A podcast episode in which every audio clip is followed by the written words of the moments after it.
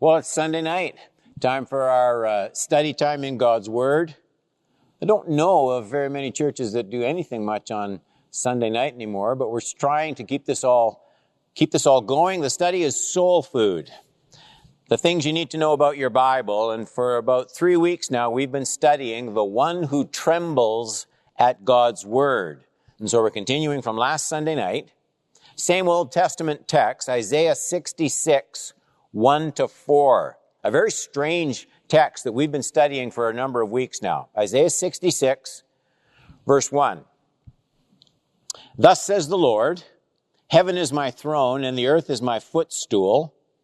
What is the house that you would build for me, and what is the place of my rest? All these things my hand has made, so all these things came to be, declares the Lord. But this is the one to whom I will look. He who is humble and contrite in spirit and trembles at my word. So here's a group of people. They are continuing to worship in the temple, but outside the temple, they do their own thing. They live life their own way. And they're impressed with the temple. And God, that's why God says, really, do, do you think I'm confined to a building like this? I made everything. I'm wherever you go. Your devotion to me has to be that deep and that real. And then these strange words. Verse 3 He who slaughters an ox, that's the sacrifice in the temple, is like one who kills a man. He who sacrifices a lamb, again in the temple, like one who breaks a dog's neck. He who presents a grain offering, again in the temple, like one who offers pig's blood. He who makes a memorial offering of frankincense in the temple, like one who blesses an idol. So, understand, God is not saying the people have done all those bad things, like breaking a dog's neck, murdering a man, offering pig. The, the idea is not that they've done that. The idea is when they offer the sacrifices and live the rest of their lives on their own terms, even their sacrifices turn into something as ugly as breaking a dog's neck and murdering a person. So that's the point the prophet is making. You, you can't, you can't partition off, I'll be good in the temple and do my own thing outside the temple because what you do in the temple then looks ugly in God's eyes. Okay, that's the point. These have chosen their own ways. Last part of verse 3 and their soul delights in their abominations. I will also choose harsh treatment for them. God's, God's going to judge them in wrath. Bring their fears upon them, because when I called, no one answered. Earlier, the one God delights in trembles at his word. These people, God calls, they don't even turn around, don't even listen. When I spoke, they did not listen, but they did what was evil in my eyes and chose that in which I did not delight. So really it's a text defining sin. And, and it explains why our whole culture has a hard time understanding both sin and God. I mean, our world doesn't understand how we can all be sinners when many people seem to be living lives that are relatively decent and relatively moral. And our world can't understand why those morally decent acts can still be under God's wrath. Acts, all acts, are defined as holy or sinful to the degree that they line up out of a love for God and a devotion to God alone. So, any kind of self rule that these people, they're offering the sacrifices God commanded. They're doing exactly what God said in the temple. Outside the temple, they're just doing their own thing. Okay? Self-rule. Those, those are the abominations God is talking about. Everything that expresses independence from God, anything that exalts the governance of self, even good deeds that exalt self and deny God, those are all sinful. So, so that's a huge introduction that the prophet makes. Last week, we looked at five telltale signs of a heart that trembles at God's word. Let me just fly over them. A. A heart that trembles at God's word sees the authority of God behind everything his word says. And we looked at Deuteronomy 32, 46, 47. Moses said to them, Take to heart all the words I am warning you today. He got them from God. That you may command them to your children, that they may be careful to do all the words of the law. For this is no empty word for you, but your very life. Okay, so a heart that trembles at God's word sees God's authority in what he says. B. A heart that trembles at God's word never will form a case against immediately performing it. C. A heart that trembles at God's word takes seriously the judgment of God on those who disregard his word. And then we looked at, under that point, the prophet Isaiah and, and his stunned response. Jeremiah 5, 21 to 25. Hear this, O foolish and senseless people, who have eyes, but see not, have ears, but hear not. Then God says, Do you not fear me, declares the Lord? Do you not tremble before me? Down to verse 24. They do not say in their hearts, let us fear the Lord our God, who gives rain in its season, the autumn rain and the spring rain, and keeps for us the weeks appointed for the harvest. Your iniquities have turned these away, dried up the sky, losing the crops. Your sins have kept you from good. So, a heart that trembles at God's word takes seriously the judgment of God on those who ignore it. D.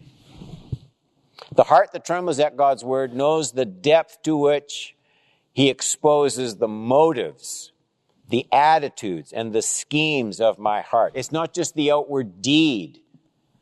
If you really tremble at God's word, you look into the heart and soul.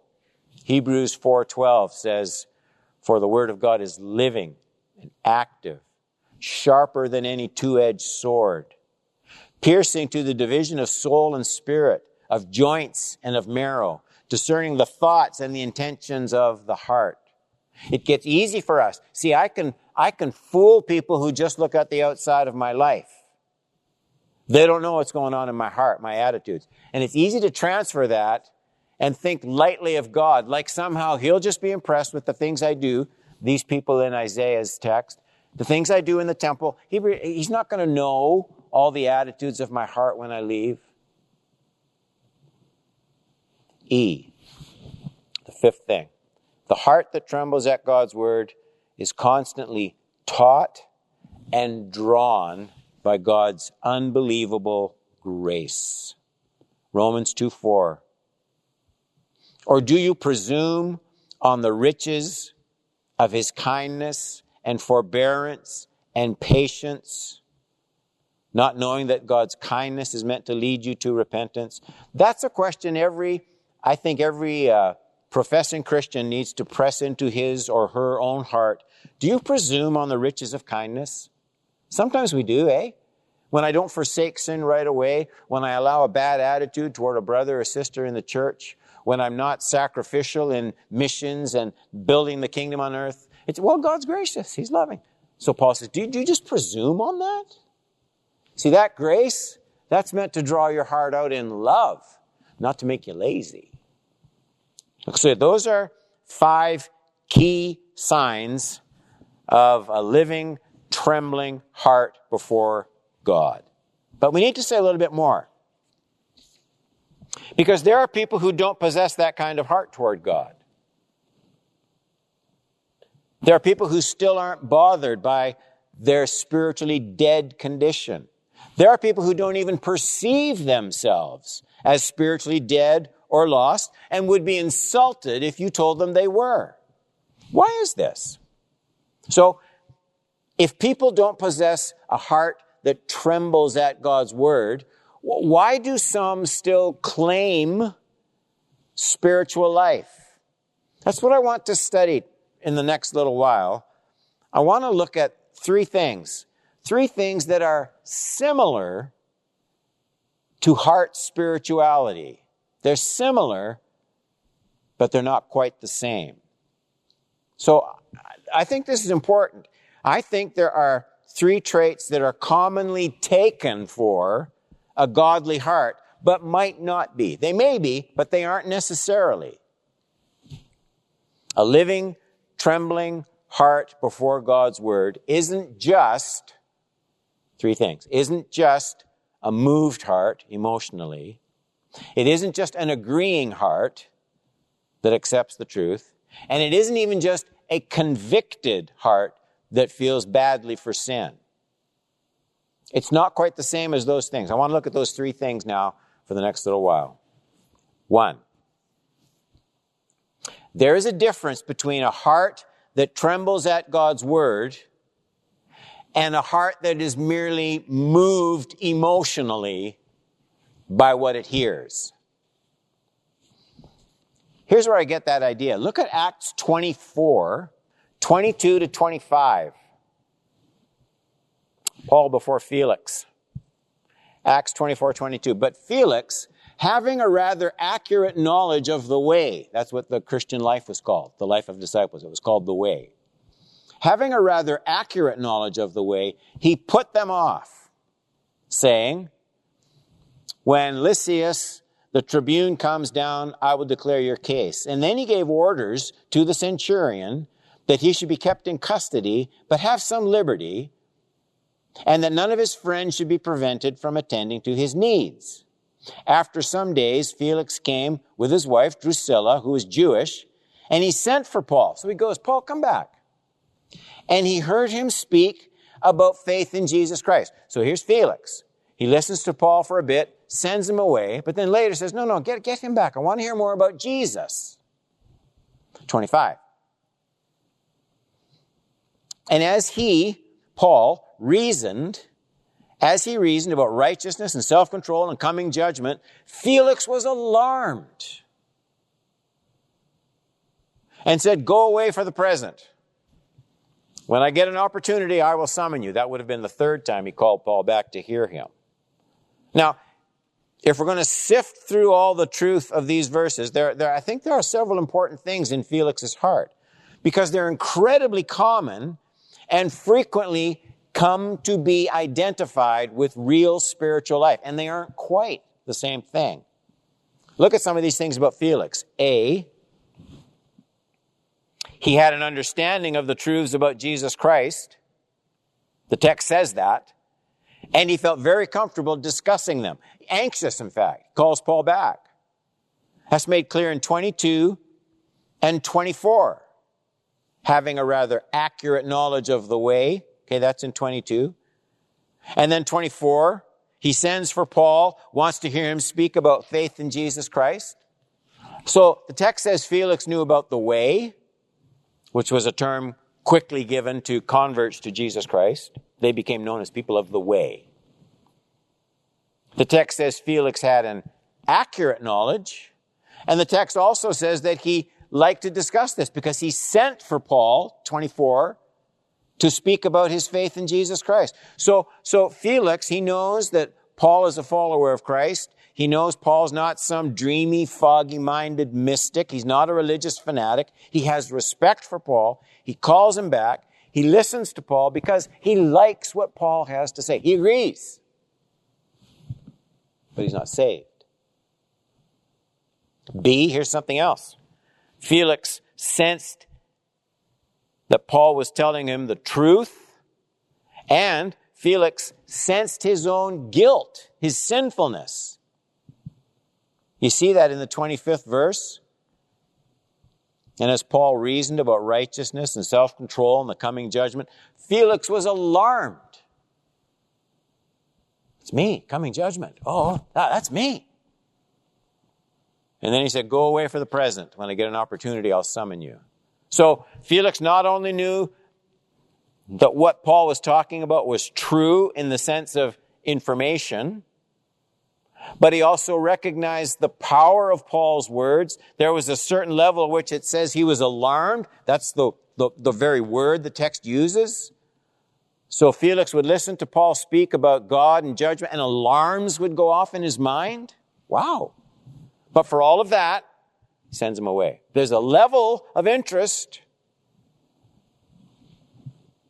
But what counts is commitment. What counts is buy in. Felix doesn't have it. Number two, point number two.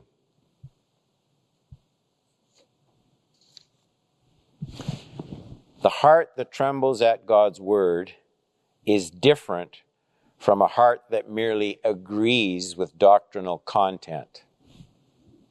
Now, if you're like me, if you're a, a second or a third generation Christian, yet you really do have to constantly probe your own heart a bit because, because we, of all people, have a terrible tendency to measure ourselves just by sort of doctrinal content, a checklist of correct beliefs. We look for people that don't hold those beliefs and we mark the beliefs that we hold as orthodox.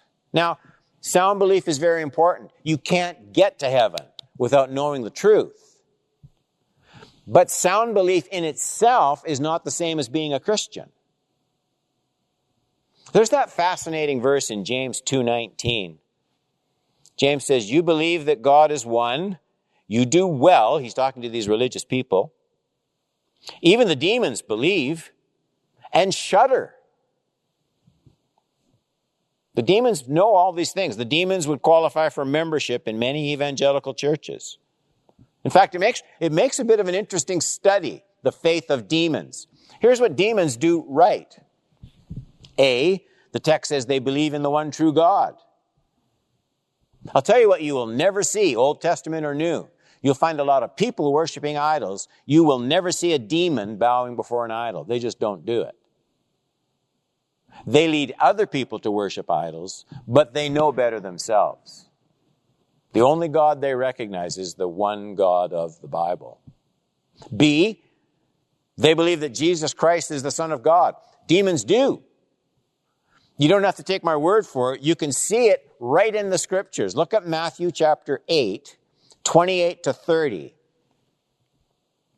And when he, Jesus, came to the other side, to the country of the Gadarenes, two demon possessed men met him coming out of the tombs, so fierce that no one could pass that way.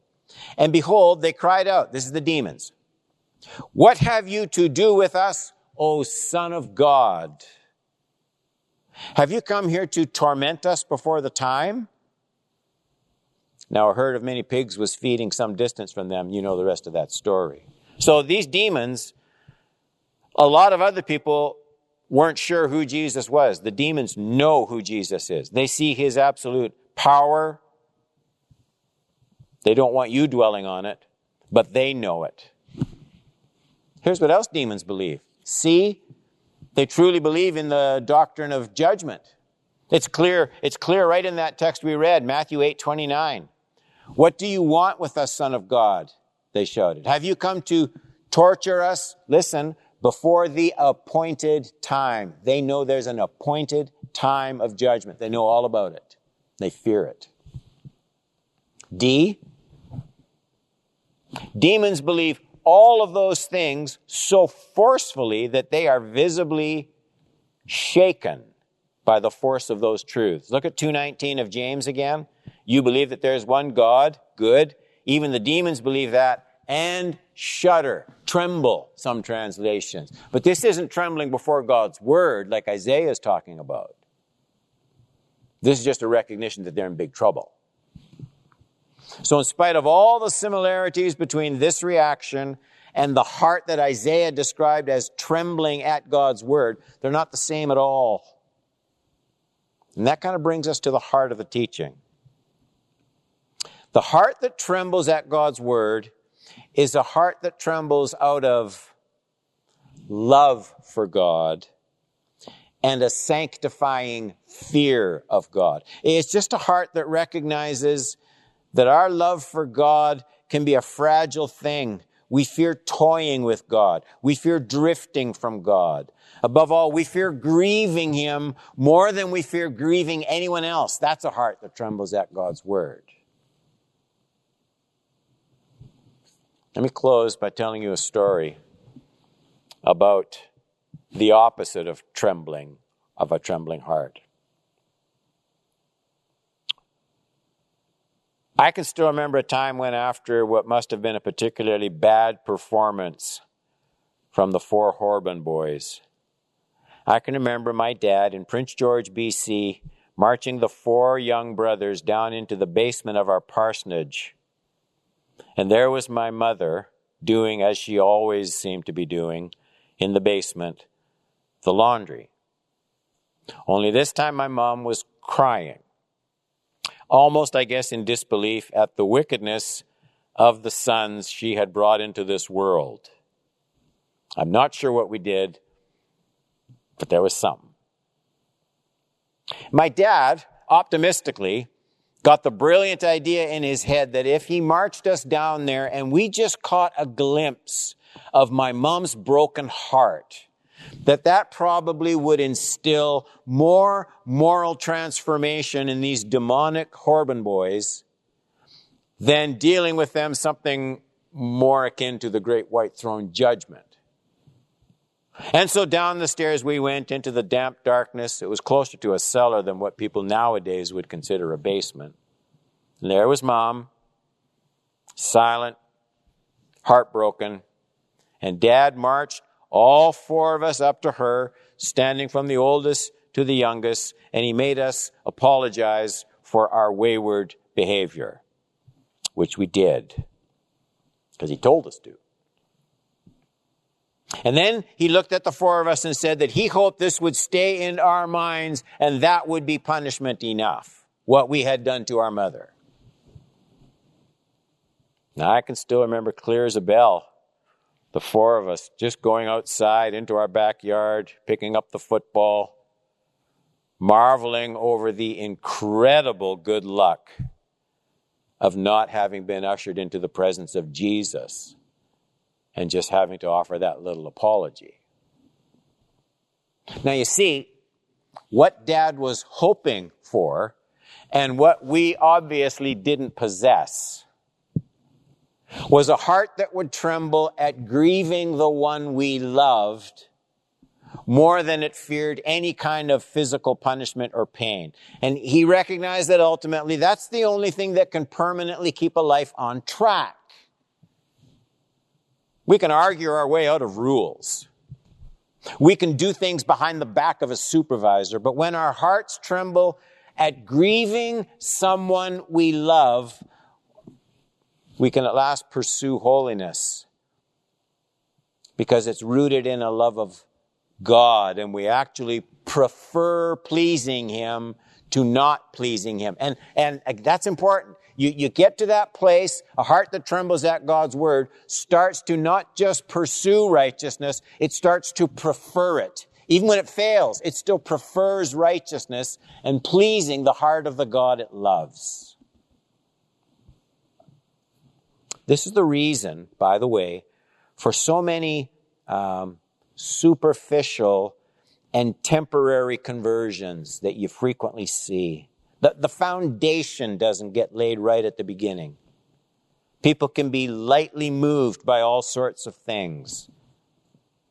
I'm not, I'm not trying to be condemning here, but there can arise a temporary fear of the Lord because a loved one is sick and near death. And the fear of losing them drives us in desperation to making all sorts of promises to God.